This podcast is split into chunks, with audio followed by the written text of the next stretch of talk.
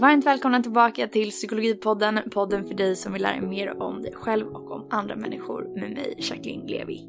I dagens avsnitt så träffar vi en gammal kompis till mig som heter Karin. Vi kommer att prata mycket om yoga och meditation, så att häng kvar så får ni träffa världens härligaste tjej. Välkomna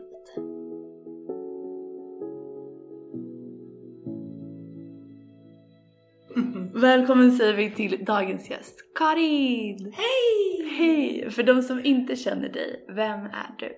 Åh, vem är jag? Jag är en, en 27-årig, otroligt eh, glad för det mesta, positiv, ganska energirik litet knytte. Som, eh, ja, jag är väl här huvudsakligen för att vi ska prata mycket om det jag brinner för här i lilla livet. Eh, yoga, meditation. Ja. Om vi liksom börjar från början, vad är yoga och vad är meditation? Oh, många av oss har väl kanske idén om att yoga är direkt synonymt med någon typ av träningsform eller att vi står på en matta och gör massa buskonstiga balanser eller kringelkrångliga positioner där en arm är inflätad mellan ben och gud vet vad vi håller på med. Men det är ju bara en, ett, ett verktyg vi kan använda inom den yogiska filosofin. Och för min del handlar då, det, det, ja, den fysiska praktiken då som egentligen kallas för asanas eh, är väl bara en del av ett gäng principer och tips på hur vi kan göra för att hitta någon typ av inre frid eller en känsla av frihet i alla situationer vi möter. Delvis externt då i vår omvärld, i relationer, i objekt runt omkring oss, situationer, relationer, kanske jag sa. och eh, på insidan också. Att hitta ett kärleksfullt, eh, eller nå in snarare, nå fram till den där känslan av en ärlig och kärleksfull och fin relation till sig själv. Ja. Flum. Flum fast ändå inte. Alltså jag tänker att väldigt mycket av det du sa är ju sånt som är så dagliga utmaningar för i princip alla människor. Mm. Att eh, dels hitta den relationen till sig själv och sen också den relationen till andra människor. Men du sa att yoga är liksom typ som ett paraplybegrepp då, alltså det, det egentligen innefattar massa olika grejer, inte bara det här eh, stå på huvudet eh, eller fläta armar grejerna. ja, precis så. För jag tror, eller i alla fall jag själv, blir liksom lite avskräckt många gånger från att Även om jag tycker att praktiken är väldigt spännande och, och jag är övertygad om att det finns väldigt mycket att lära sig så vågar jag helt ärligt inte gå in på en yogastudio för att eh, jag känner att jag skulle känna mig så malplacerad. Om man då tittar på Instagram till exempel, då är det liksom super fashion människor som har supertrendiga liksom kläder och, och helt obrytt står på typ ett öra. Nej men alltså, förstår du? oh ja. Ja, det där är så himla, det, det är så tråkigt för att Instagram, eller alla sociala medier för övrigt, lyfter ju någon idé eller någon version av en, en person som praktiserar yoga behöver. Det behöver vara en person som ser ut på ett visst sätt. Vilket eh, är, det blir väldigt sorgligt och tråkigt för att det, det någonstans tar bort hela syftet med, med yogan. Som handlar om att hitta balans och hitta inre frid i oss själva för att sen kunna spegla det i vår omvärld och precis på samma vis bli tillfreds med relationer, situationer, objekt. Att liksom någonstans, ja det finns en herrans massa, massa, massa, massa olika knep. Och egentligen, om man ser till den yogiska traditionen så pratar man, om man läser de gamla verken, det finns ett verk som heter Yoga Sutras av Patanjali som är egentligen det, ett av de huvudsakliga verken har väl drygt 2000 år på nacken som vi följer inom den yogiska traditionen här idag i alla fall. Och där talar då den här Patanjali som han heter, eller hette, han talar om hur vi kan nå ett tillstånd av yoga. Ett tillstånd där det här chattret uppe i huvudet har liksom stillat. Hur vi kan nå ett tillstånd av inre frid där vi är tillfreds med oss själva och på så vis dessutom med vår omvärld. Och då nämner han en massa olika principer eh, som då börjar långt innan vi ens kommer till den fysiska praktiken om egentligen hur vi förhåller oss till vår omvärld och till oss själva. Så om man nu skulle följa, och det här är ju ett tips, så det är inga, det är inga krav, det, är, det finns ingen det finns inga måsten eller, eller några felsteg man kan göra mer än att så här, försöka följa dessa guidelines för att må bättre. Och funkar det så funkar det, då är det fantastiskt. Om det inte gör det, ja men då do whatever works. Men det första i alla fall han talar då om är till exempel att innan vi överhuvudtaget praktiserar eller praktiserar någon fysisk practice eh, eller ja, det vill säga egentligen innan vi ställer oss på mattan så ska vi ha tillämpat till exempel ahimsa som är principen kring icke-våld. Det vill säga att inte via ord, tanke eller handling begå våld mot oss själva eller någon annan. Och vad översätts det till det då? Jo, det är ju att inte på något vis eller vänster tänka illa om andra eller oss själva. Att inte tala illa om andra eller oss själva. Klassisk gossip eller locker room snack. Eh, skvallerblaskor där. Så negativa kommentarer om andra. Inte särskilt snällt. Eh, och då givetvis att inte begå några våldsliga handlingar mot andra eller oss själva. Och det här är ju lättare sagt än gjort och sen det som oftast händer är att vi blir väldigt självkritiska och börjar banna oss själva när vi tänker illa om någon annan. Och då återigen så begår vi ju våld mot oss själva genom att göra det. Så att bara att börja i den änden, att börja på ett väldigt kärleksfullt och nyfiket plan då, utan att döma eller vara kritiska mot oss själva. Försöka uppmärksamma alla de tillfällena då den här inre kritiken drar igång och kritiserar oss själva, säger att vi inte är tillräckliga eller att vi behöver vara, vara någonting som vi inte är, att liksom röra oss från det tillståndet som, som vi lever i precis just nu. Antingen att man kanske inte är presterar tillräckligt på jobbet, man kanske inte är smart nog, man kanske inte ser ut på ett sätt som då den här inre rösten hävdar att man behöver se ut på. Eh, which is exhausting. Så.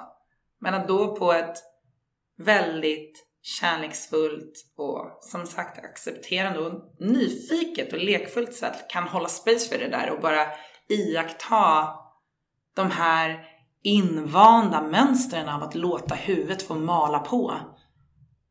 Det är ju ett sätt då att börja praktisera ahimsa till exempel. Icke-våldsprincipen.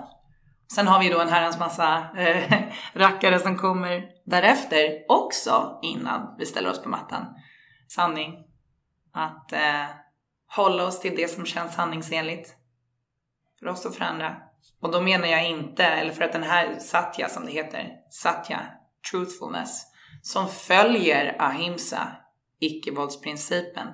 Så där är en fin balansgång genom att plötsligt bara börja spilla ur sig allt som dyker upp i skallen. Nej, men då kanske vi begår våld mot andra genom att säga att du ser ful ut i det eller vad, vad det nu kan tänkas vara. Att man hela tiden har en som, en, som ett paraply liksom, eh, eller en kupol över allt som man planerar att säga eller eh, göra och, eh, eller medvetenhet kring det som rör sig in i skallen vad är intentionen bakom? Finns det våld där? Begår jag våld mot mig själv eller någon annan? Och därefter följer det. Är det här sanningsenligt för mig? Känns det här bra för min del? Är det sant att den här personen inte, ja, vad det nu kan tänkas vara, eller är det sant för mig? Det är ju också en skillnad. Vad har vi sen? Sen har vi att stjäla, att steja, att inte stjäla någon annans uppmärksamhet, tid, energi, eller min egen för den delen. Så att vi speglar ju alla de här principerna hela tiden tillbaka in i oss själva också. Så att vi inte exkluderar eh, oss själva från den här principen eller praktiken. Och sen då, så småningom, när vi, om vi adderar det till antal rackare till det här, så når vi plötsligt den här, det här tipset om att dyka upp på vår matta och börja med vår fysiska praktik. Och den ska ju då genomsyras av icke-våldsmetoden att, eh, att inte stjäla vår energi eller någon annans uppmärksamhet eller någon annans tid för ro i rummet.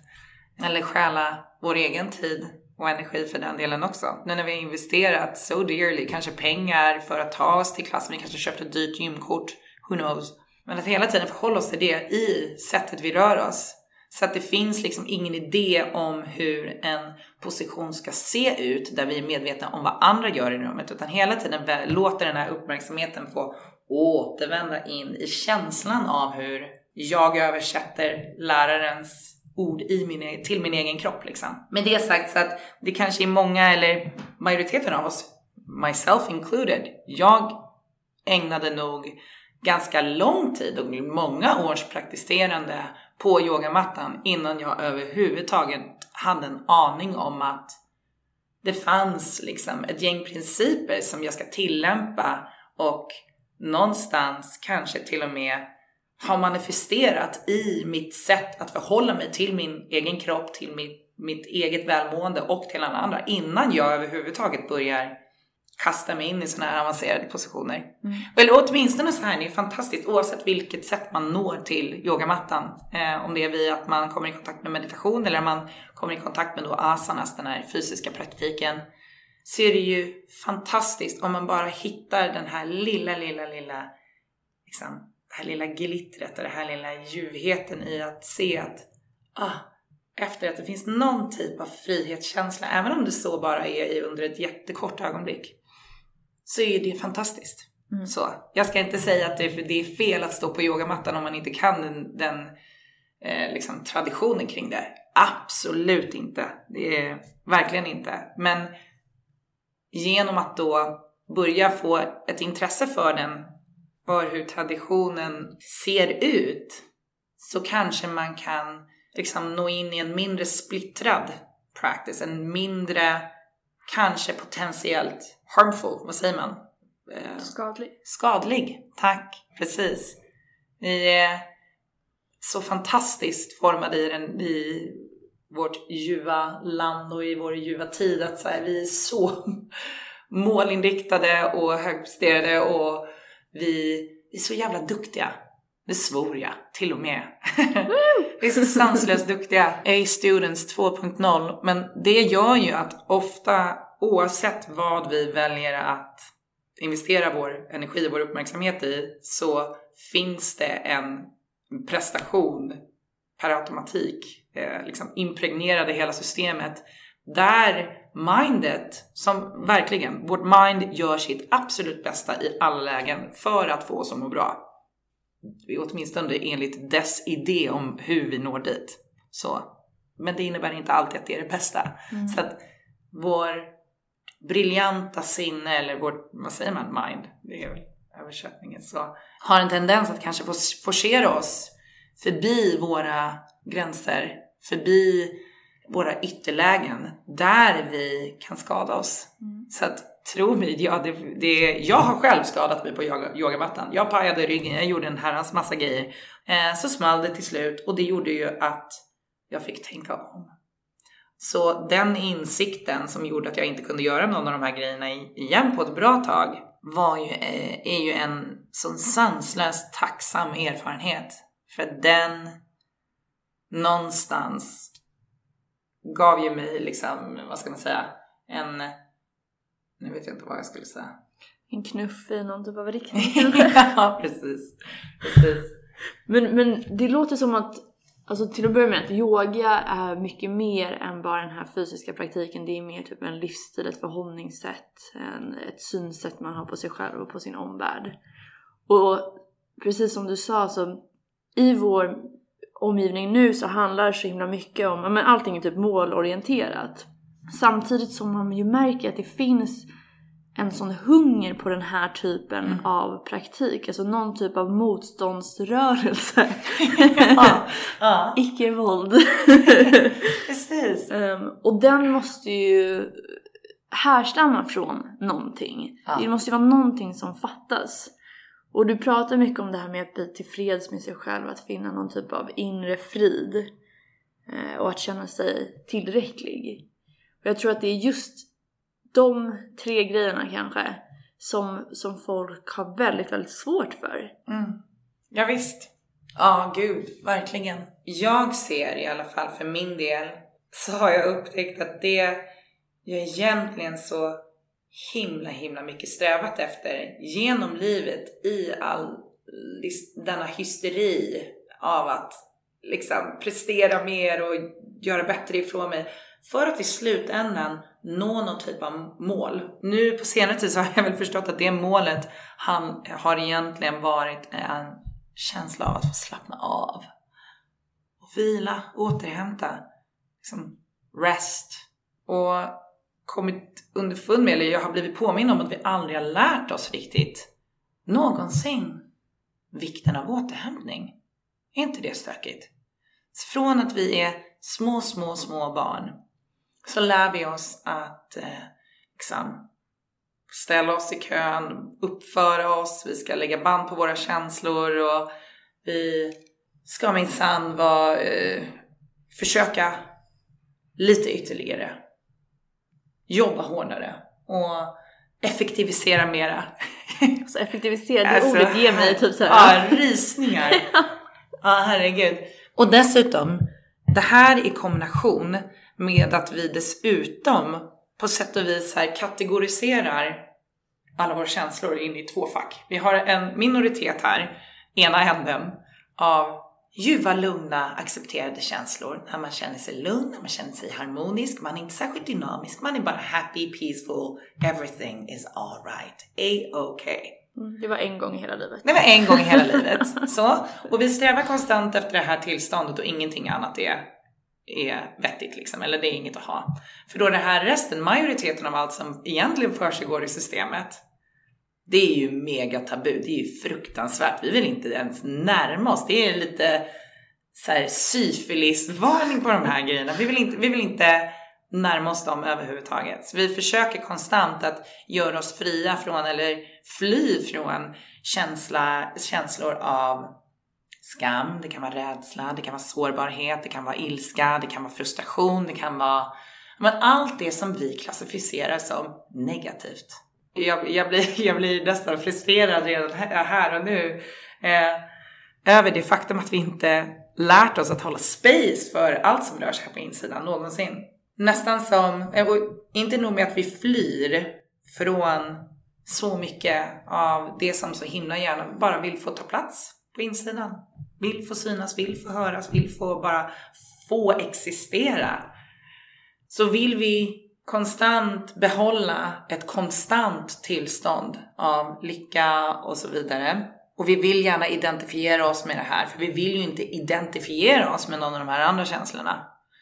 Men om vi bara kunde distansera oss från, från hela den här paletten av känslor som precis likt färger inte någon är bättre än den andra. Underförstå att det finns vår, vår närvaro, alltså vad säger man? Our awareness. Ni får ursäkta att jag snackar mycket på engelska. Jag undervisar bara på engelska så att det blir lite slängelskt här och var. Det, det låter bättre på engelska ändå. det gör ju det av någon rolig anledning. Jo, men förstå att vår närvaro kan, liksom, eller har kapaciteten att hålla space för så himla mycket mer än det vi, vi tror att den att vi, vi pallar. Jag brukar se det som nästan som att vår, my awareness, alltså min, min uppmärksamhet eller min, eh, min närvaro. Ja, mitt medvetande, tack! Där har vi det! ja, yes! Mitt medvetande är med här idag!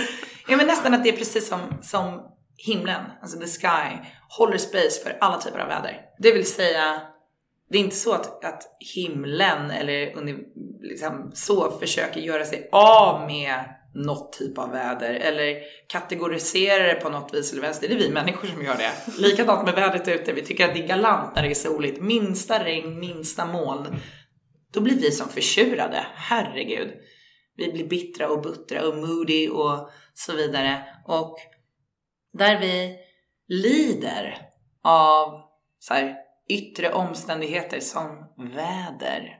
Precis som vi lider på precis samma sätt på insidan av att vår icke befintliga förmåga att fly från eller göra oss av med känslor. Vilket är så himla dumt. Att försöka fly från någonting som bara vill finnas och kan... Tänk vad mycket kärleksfullare och ärligare det vore om vi kunde hålla space för allt som vill röra sig genom systemet. Låta sorg och sårbarhet och namnes och tvivel och ilska och frustration och glädje och trötthet och, och vad är motsvarigheten? Pigghet. och allt som finns att, att få vara där och att få finnas där utan att vi försöker göra oss av med det eller fly från det på något vis eller vänster. Mm. Jag tror att, eller för min del i alla fall, så har mitt förhållningssätt eller mitt, present moment hela tiden har blivit så himla mycket ljuvare på grund av att jag inte försöker göra mig av eller, eller fly från något av det som bara vill få finnas på insidan eller vill ta plats. Och oftast så, jag brukar nästan se det som att när, nu kommer flummet, eller mer flum ska jag säga, ljuvligt, jag älskar det här. Eh, som att en, när vi, liksom, vad säger man, eh, we depress, vi eh, Förtrycka eller? Förtrycka, precis. Jag sitter här och gestikulerar med armarna i all oändlighet. Men förtrycka, precis. Vi förtrycker känslor. Och i min värld så, känns, eller så är upplevelsen att förtryckta känslor, de sätter sig i kroppen. De sätter sig i min kropp och de sätter sig som spänningar och alla olika typer av besvär Mm. i min fysiska kropp, i min emotionella, i min mentala kropp. Så, eh, när jag då skapar tillåtelse för de här att äntligen släppa taget. För att jag skapar ett sacred space där jag inte då dumpar min shit i någon annans lap. Utan jag med ett nyfiket och kärleksfullt och lekfullt öga kan börja känna på vad som egentligen finns. Och någonstans då börja luckra upp de här spänningarna. Mm. Eh, och jag tycker nästan att, eller min upplevelse är att så här, på sin väg ut ur systemet, när någonting har frigjorts och det kan lämna kroppen, det kan släppa taget, så passerar det vår medvetenhet på vägen. Det tror jag också. Så. Mm. Det blir nästan liksom en mental, emotionell och kroppslig omprogrammering. Alltså allt man har lärt sig är ju skitsnack. Och saker funkar typ tvärtom än det man har lärt sig. Förstår du? Ja, absolut. Känner du igen det här? Ja, g- gud ja. Men jag föddes självlärd. Nej men det, det, det jag försöker påminna mig själv om i alla fall och eh, i, i alla möten att vi alla lever ju i vår egen sanning och vi har en hel livstid av erfarenheter som har format oss till att tro på det vi tror på. Så. Och att till exempel då, jag vet att mina föräldrar har gjort sitt allra, allra, allra, allra, allra bästa någonsin för att få oss barn att må bra och att vi, vi ska växa upp till att bli vårt bästa jag, liksom kliva in i vårt bästa jag. Eh, och samma sak med alla runt omkring mig, inklusive mig själv då, att även om jag idag kan se tillbaka på minnen eller erfarenheter som kanske jag, eller där jag hade agerat totalt annorlunda eh, i nuläget, så där och då var, gjorde, ju- agerade jag på ett sätt som stämde överens med vad jag trodde på precis just då. Och även om en sådan erfarenhet kan ha varit harmful på något vis eller annat mot mig själv eller mot andra så har ju den erfarenheten lett mig hit. Varenda liten erfarenhet som jag någonsin har varit med om har ju tagit mig till och format mig till den jag är precis, precis här just nu. Då hade ju jag varit någon, någon helt annan. Does that make any sense? ja. På sätt och vis. Men du pratar ju liksom om att här, vara sann mot sig själv, att inte göra avkall på sig själv eller på andra och det här icke-våld. Och samtidigt så känns det ju som att alltså den sanning inom situationstecken som världen liksom pulserar ut dagligen, alla de här intrycken vi får och det vi blir lärda. Det kanske inte alls stämmer överens med din sanning. Okej, är du med mig? Oh ja. Mm. Så jag tänker att hur hittar man då, de som lyssnar, jag själv, du, hur hittar man sin sanning? Vad betyder det ens? Oj, now we're deep in. För min del, när jag, när jag känner på, liksom i, all, i alla, alla situationer när jag känner på vad som känns rätt och vad som känns sanningsenligt för mig, så är väl det associerat till en känsla av lättnad, av lugn, av eh, space är, där jag inte känner att någonting skaver. Jag tror att många kan känna igen sig i den här skavande känslan i bröstet eller i magen där det infinner sig en typ av oro eller den här klumpen i halsen när man inte, när man inte talar, talar sin sanning, när man inte säger någonting som är sant. Eh, eller bara den här, ni vet den här befriande sensationen av att lätta på hjärtat. Det är väl i stil med vad som är åtminstone känns sanningsenligt för mig. Och sen så är det ju så att i alla möten, om man konstant kan kultivera en nyfikenhet. Jag tror så sanslöst mycket på att försöka, om vi ponerar att jag skulle stöta på någon som ja, begår våldshandlingar och jag vet inte vad, går helt, helt emot vad jag tror på. Med tanke på att jag verkligen, verkligen, verkligen inte vet vad den här personen har erfarit i livet, vilket kanske våld den har utsatts för, till att vilja mata tillbaka med samma mynt liksom. I don't know. Jag vet verkligen inte det. Och därför är det, det här är inte liksom i närheten av att jag accepterar och håller med vad någon annan tycker. Men snarare att försöka få en förståelse för vad som har format personen i fråga eller vad det nu kan tänkas vara. Att leva som den gör och att agera som den gör och vad det egentligen bottnar i. Jag tror inte på att vi eh, föds wicked. Att vi föds med en naturlig känsla för att vilja begå våld mot andra. Jag tycker att all typ av våldsamt beteende speglar vad som egentligen försiggår på insidan och att kanske den här personen i fråga, eller man vet inte vilket inre krig de eller någon annan kämpar med. Mm. Precis likväl som givetvis ingen annan kan veta vad jag eh, brottas med här i livet om jag inte delar det. Om jag inte förklarar vad jag tycker är jobbigt eller jag, jag vågar möta till en början vad som rör sig på min insida och på ett kärleksfullt sätt kan våga hålla mig själv i det.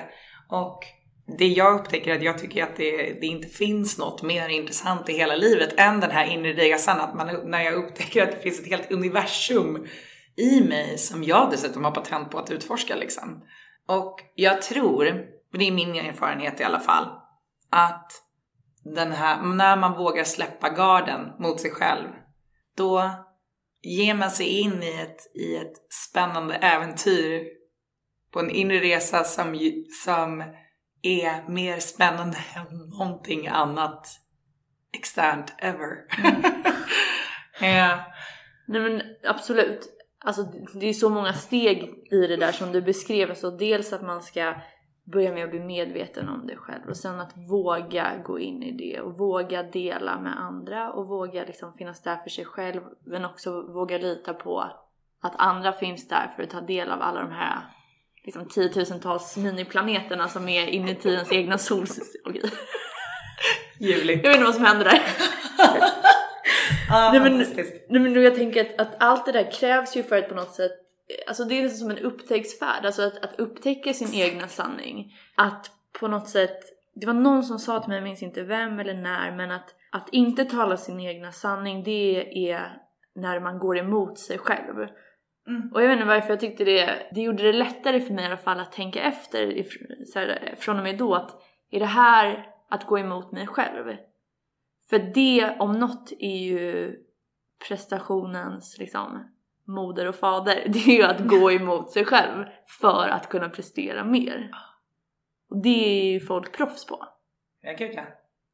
Så hur blir man istället proffs på att stanna upp. Du pratar om att hålla space. Mm. Hur, hur, skapar man ens ett space? Vad är ett space? Vad är ett space? Eh, och det här är ju också återigen otroligt individuellt, givetvis.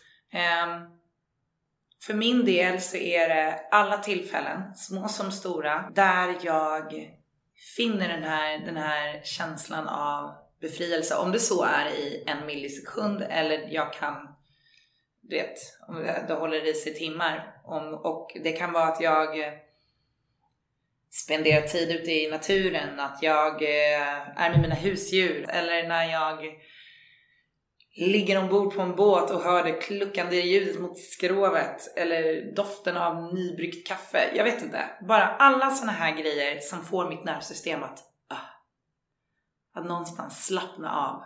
Återigen, där jag når ett tillstånd av vila, av avslappning. Mm. Att jag någonstans börjar bli medveten om de här små knepen eller små situationerna som får mig, jag personligen då, att må riktigt, riktigt, riktigt bra. Det kan vara en sparritual hemma. När jag kanske gör mina eh, flummiga eh, ansiktsmasker på gur gurkmeja och massa annat härligt. Eller när jag då eh, duschar och gör massa ayurvediska behandlingar och smörjer in kroppen i olja och skrubba och ha sig, you name it alla de till, tillfällena som får hela själen att känna sig lite mer lugn, lite liksom mer avslappnad. Eh, att bli medveten om det eh, och att sen kanske i den mån det går börja tillföra det när man känner att så här, okej, okay, jag har andan i halsen, jag känner mig väldigt splittrad, jag känner mig ogrundad, jag har liksom ingen kontakt med min egen kropp nästan. Det är så lätt att vi flyter upp i skallen och blir överarbetade här uppe. När det är 6000 tankar som sprutar åt alla håll och kanter. Och man går och lägger sig och får inte tyst på huvudet och vaknar ännu mer utmattad.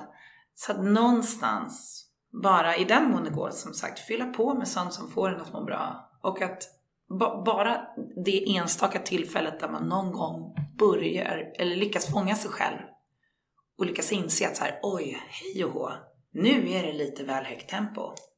Alright. Och att då i alla de här lägena, när saker och ting är svårt, när man tycker att det eller när man lider så på något vis eller vänster. Antingen för att man har på tok för mycket att göra eller att man lider av någon typ av känsla som man har svårt att liksom, acceptera eller eh, stanna i. Så stanna och bara lägg handen på magen och på hjärtat och slut ögonen och ta ett djupt andetag och bara fyll lilla själen, spektakulära hjärtat med medkänsla, med kärlek, med acceptans, med oh, mjukhet. Mm. Jag, jag sitter här, här och nu med ena handen på magen och ena handen på hjärtat. För att för, mitt, för mig så är det ett så himla bra sätt att, att komma i kontakt med, ja men återigen det som känns sanningsenligt och i, med mig själv. Och ett väldigt bra sätt för mig att mjukna är just att använda mina händer och att nästan precis som att när man ska lugna ett litet skrikande ledset barn så tar man upp dem i famnen. Det är som att jag gör det med mig själv och ge mig själv liksom support. Jag vågar, jag kan hålla mig själv och hålla space då för mm. mig själv. Does that make any sense? 100%. alltså det handlar dels om att ta sig tiden att stanna upp för att ens undersöka, lägga märke till alla de här grejerna hos sig själv. Och sen också att börja förstå liksom, hur får saker mig att må? Det har också varit en så här bra fråga tycker jag som man kan ställa sig själv. Börja liksom map out. Varför gör jag saker? För vem gör jag det? Och mår jag bra av att göra det? Jag tänker att jag önskar ingenting annat både till mig själv och till andra människor att få liksom peace of mind. Det finns ju inte så himla bra på svenska tycker jag. Liksom, tyst i huvudet. Men det låter ju inte så super sen. Och att en del i det handlar om att omprogrammera, att omlära, att stanna upp och i en värld där allting går så jävla fort så är det ju svårt att ens på något sätt legitimera att man vill stanna upp. För att i vårt samhälle att, att stanna upp, att stagnera, det är ju lika med, ja, inte döden, men du förstår vad jag menar. Mm. Man ska ju hela tiden vara igång.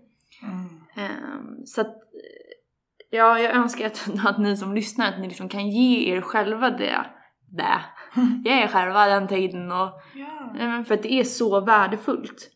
Och när man stannar upp så kan man också börja lägga märke till kanske kroppens kommunikation. Det tänker jag du kan få lära oss lite om. Alltså, jag håller helt med dig, alltså att kroppen kommunicerar saker hela tiden. Och där är en, en till grej som alla som lever nu är proffs på, att stänga av. Eh, att inte ens lägga märke till de här signalerna. Eller att göra tvärtom till och med. Gör det ont? Nej men kör lite mer. Exakt. Då går det över. Det går ju över. Precis. Ja men om, om vi går tillbaka till det här med tiden som vi investerar då i self-work som jag så eh, härligt internationellt kan, eller vill kalla det här för just nu i alla fall. Det är som sagt, det är ju lättare sagt än gjort, men bara att se varje minitillfälle, det kan vara alltså en millisekund, då man upptäcker ett destruktivt typ av beteende. Någon typ av mini-insikt eller grandios insikt. Och att se det som en seger. Det vill säga inte komma in med den här prestationen och den här idén om, om hur vi betygsätter vår framgång, den här framgången i vår, i vår inre resa.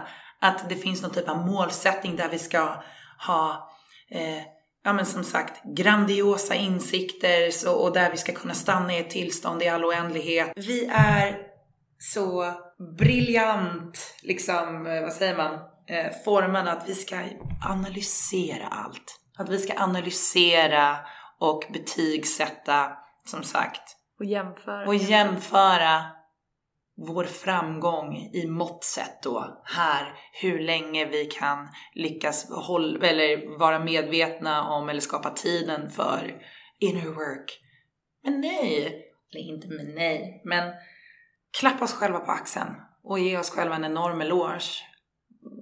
De ögonblicken, små, stora, långa, korta, då vi lyckas se något typ av invant mönster som kanske inte nödvändigtvis ger oss eller för oss i en riktning mot ett state där vi lever mer tillfreds med oss själva. Men kanske att försöka öka en medvetenhet kring, kring beteenden som som inte känns närande, som inte känns stöttande. Och det här du var inne på, det här med att bli medveten om, eller någonstans börja känna på så här, okej, okay, men vad, vad ger det här mig? Eller vad, hur kommer jag må efteråt? Och när jag pratar om de här, jag kallar det för, eller jag kallar det för, i min lilla sfär så kallar vi det för resources och eh, resurser. Det här med saker och ting och situationer och relationer och så vidare som ger energi. Om man börjar, man kan till och med, när ni får tid, slå er ner med papper och penna och bara ge er själva ett par minuter åt att skriva ner sånt som får hela nervsystemet och själen att, ah, vad säger man, to sigh, ha, ha, att slappna av. Um, som sagt, det kan vara den stunden du spenderar med din familj, med dina barn, med en kär vän, med ditt husdjur, kan vara... Alltså förlåt, jag, bara, jag skrattade varje gång du säger med ditt husdjur. För just nu, jag har inte haft husdjur på hur länge som helst, men just nu så har jag en spindel som jag, som jag ska använda till en fobibehandling. Jag måste hålla den vid liv, eller alltså jag, ska, jag, jag ska släppa ut den sen, men i två veckor. Eh, och den bor på balkongen just nu, så det är mitt husdjur. Nej men du har, du, jaha jag trodde det var som så här eh, källarspindeln, alltså en spindel som bara Nej, nej, han är där ute. Men det, det, det, han bor i en bur? eller ett terrarium eller vad det nu kan tänkas heta. Ja, han bor i en glasburk. Nej men alltså.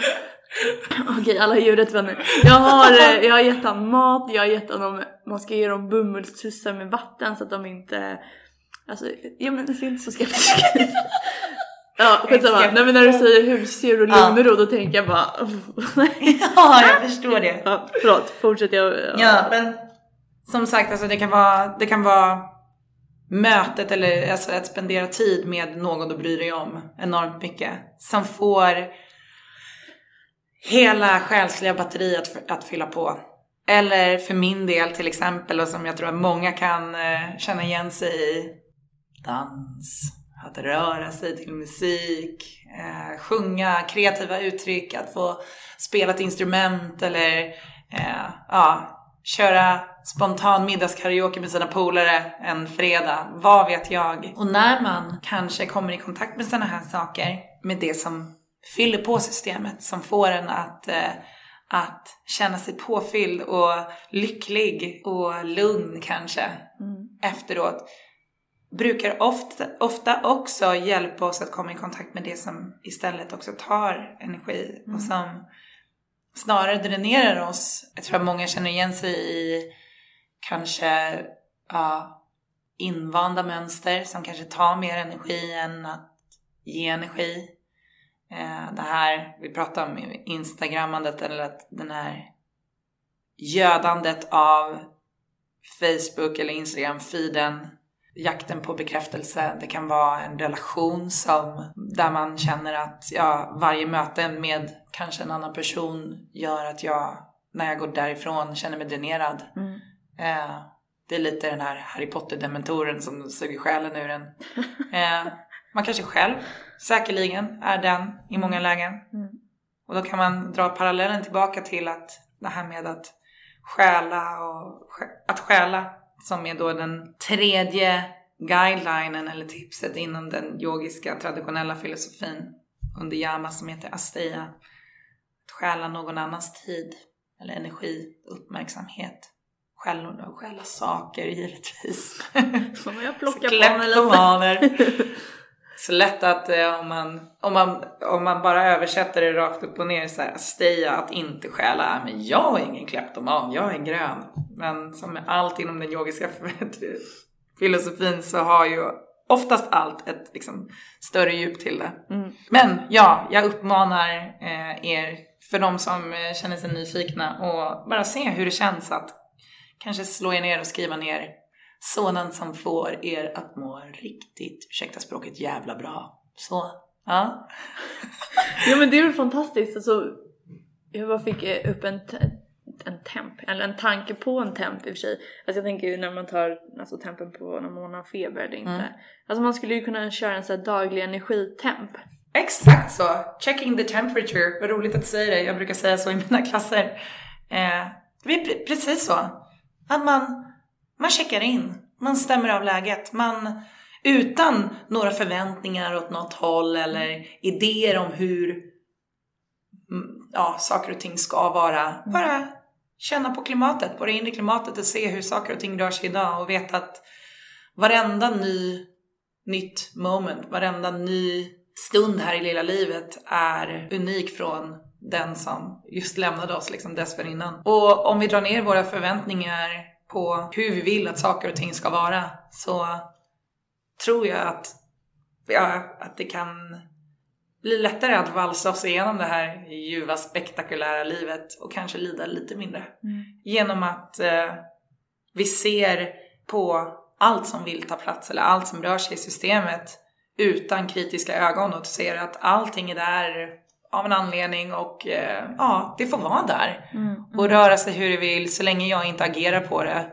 genom att på något vis eller vänster då inte begå våld eh, med våra actions mot oss själva eller någon annan. Jag tycker det blir så jävla paradoxalt också. Alltså, därför att å ena sidan så allt man vill kanske är att liksom sänka bruset. Och alla människor har väl olika brus. Men liksom att, att få skapa liksom lugn och ro, att stänga av, stänga ner. Samtidigt som det ju är väldigt, liksom, kan vara väldigt läskigt, och obehagligt att ta tag i de här grejerna som pågår på insidan. Det kräver mer kanske mod och energi att göra det än att bara strunta i det. Och det många gör då för att kunna hantera det de upplever, den smärta kanske, eller sorg eller vad det nu kan vara. Det är ju att de drar upp bruset istället. Alltså för att slippa. Eh, och, och, det är ju förståeligt, jag menar det är inte konstigt att om man, man lider så försöker man komma ifrån den känslan, det är det vi kanske har lärt oss. Eller det är brist på andra verktyg. Men att man då, hur ska jag förklara, alltså att... Ja men kanske, det är ju vanligt att vi försöker fylla på med externa källor av, det kan vara socker, alkohol, kaffe som jag så ljuvligt sitter här och dricker just nu. Det kan vara träning, det kan vara diverse stimuli för att vi, vi tror att det ska fylla någon typ av tomrum. Man, man får ju börja i någon ände eller i någon ände, vi har redan börjat för länge sedan. Vi kanske behöver, eller behöver, vi kanske känner oss ensamma, vi kanske känner oss exkluderade, vi kanske känner oss utanför på något vis eller vänster.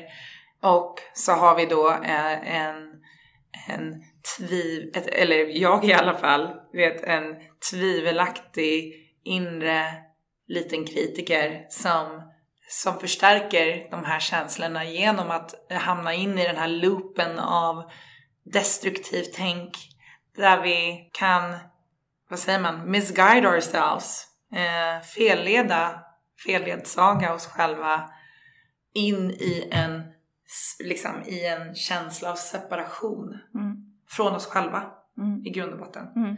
Och ja, den bästa medicinen enligt mig som funkar för mig, det som jag har ser som absolut mest effektivt, det är just att så här, kultivera och på så vis manifestera någon typ av medkänsla och liksom compassion, love, acceptance, forgiveness, tillåtelse och på ett ödmjukt sätt mjukna och slappna av. slappna av. Ta en snus. Nej men och, och, jag tycker att det är väldigt ofta eh, det här jag pratade om precis i början av avsnittet är att ofta, jag tycker att det här tomrummet kan finnas där på grund av att we need rest. Vi behöver vila, vi behöver återhämtning. Mm.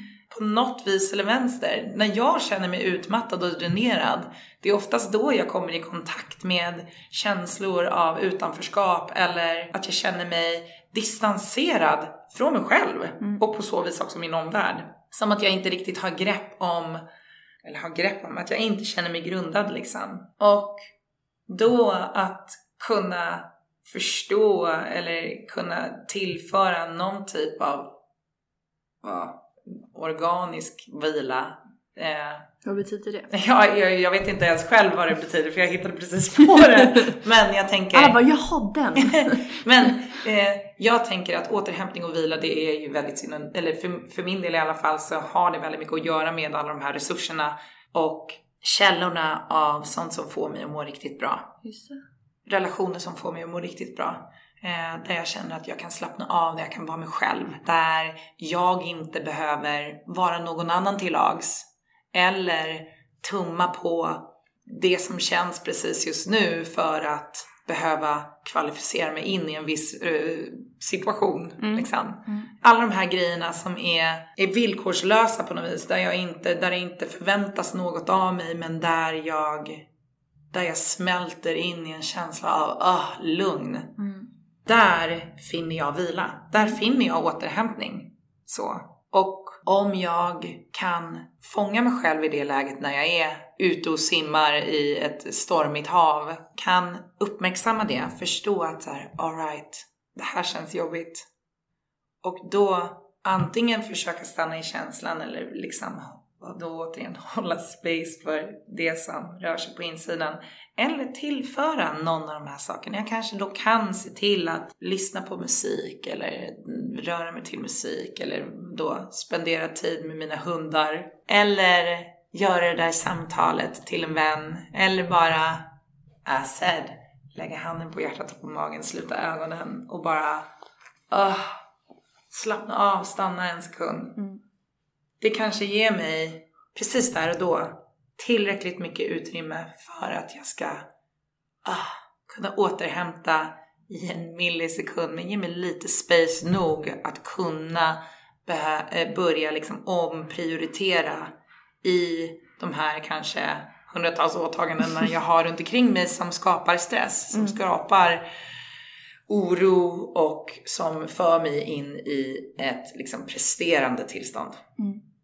Och jag tycker verkligen att du sätter, sätter ord på någonting som är så viktigt att många kopplar ju återhämtning till att bara vila. Men återhämtning kan ju vara så mycket annat. Det kan ju vara aktiv återhämtning. Som du säger, att göra saker som man mår bra av till exempel. Och jag tyckte du uttryckte det så fint det här med själsliga batteriet. ja. um, men jag tänker att, att man, man vet ju hur det är när man är stressad. Det är så himla lätt att göra avkall på de där få grejerna som man faktiskt mår bra av för att de kvalificerar inte riktigt in på att vara det viktigaste. Men att det är just då det är just då som det är som viktigast. Att liksom, då kan man till och med tänka sig som att man stoppar in en sladd i det här själsliga batteriet och laddar upp liksom. För man, för man behöver det just då. Precis så. Verkligen. Och dessutom veta att om vi, om vi ponerar till exempel då att jag får in någon typ av rutin där jag successivt lyckas tillämpa mer av de här, de här beteendena som får mig att må bra. De dagar då jag inte lyckas göra det, i den mån jag har gjort den, ja, dessförinnan, veckan innan, att då inte straffa sig själv för det.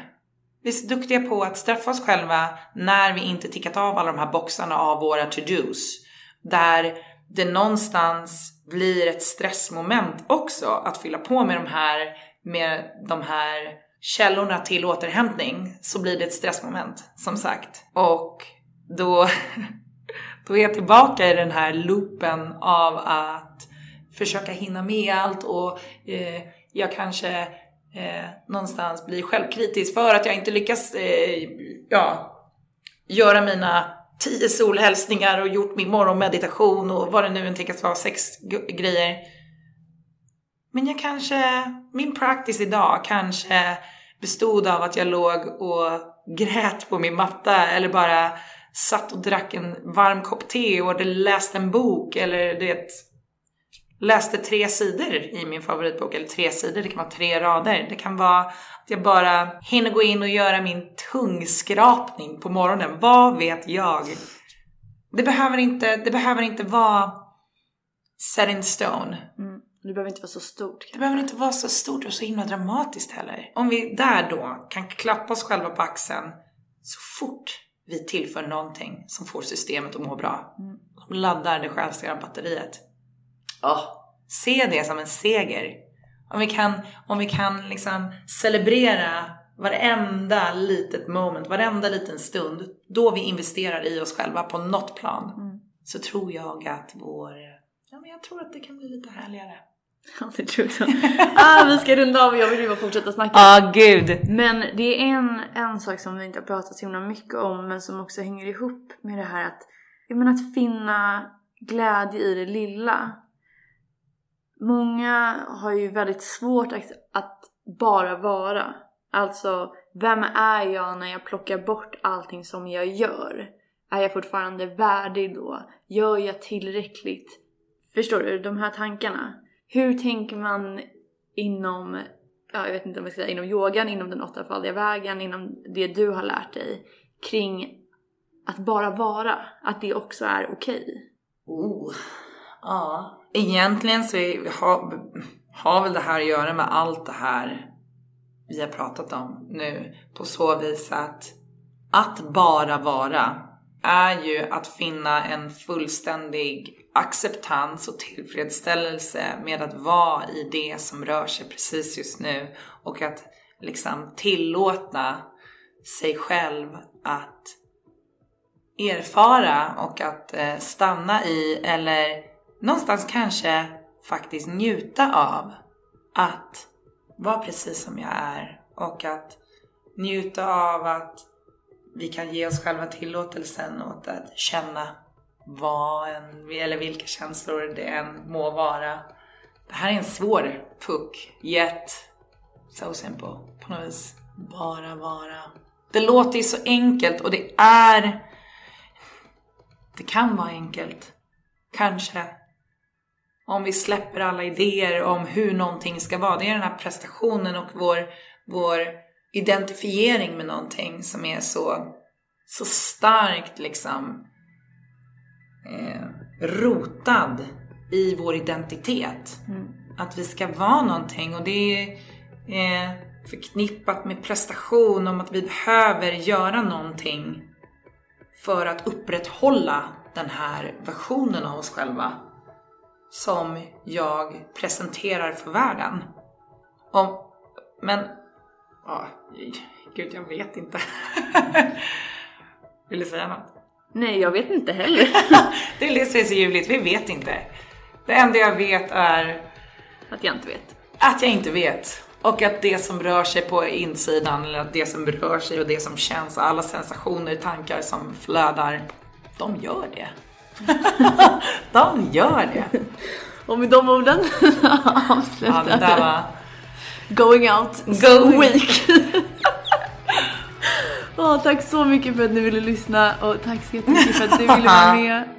Ha det så bra allihopa. Tack, tack. Hej då. Hej då! Hej då.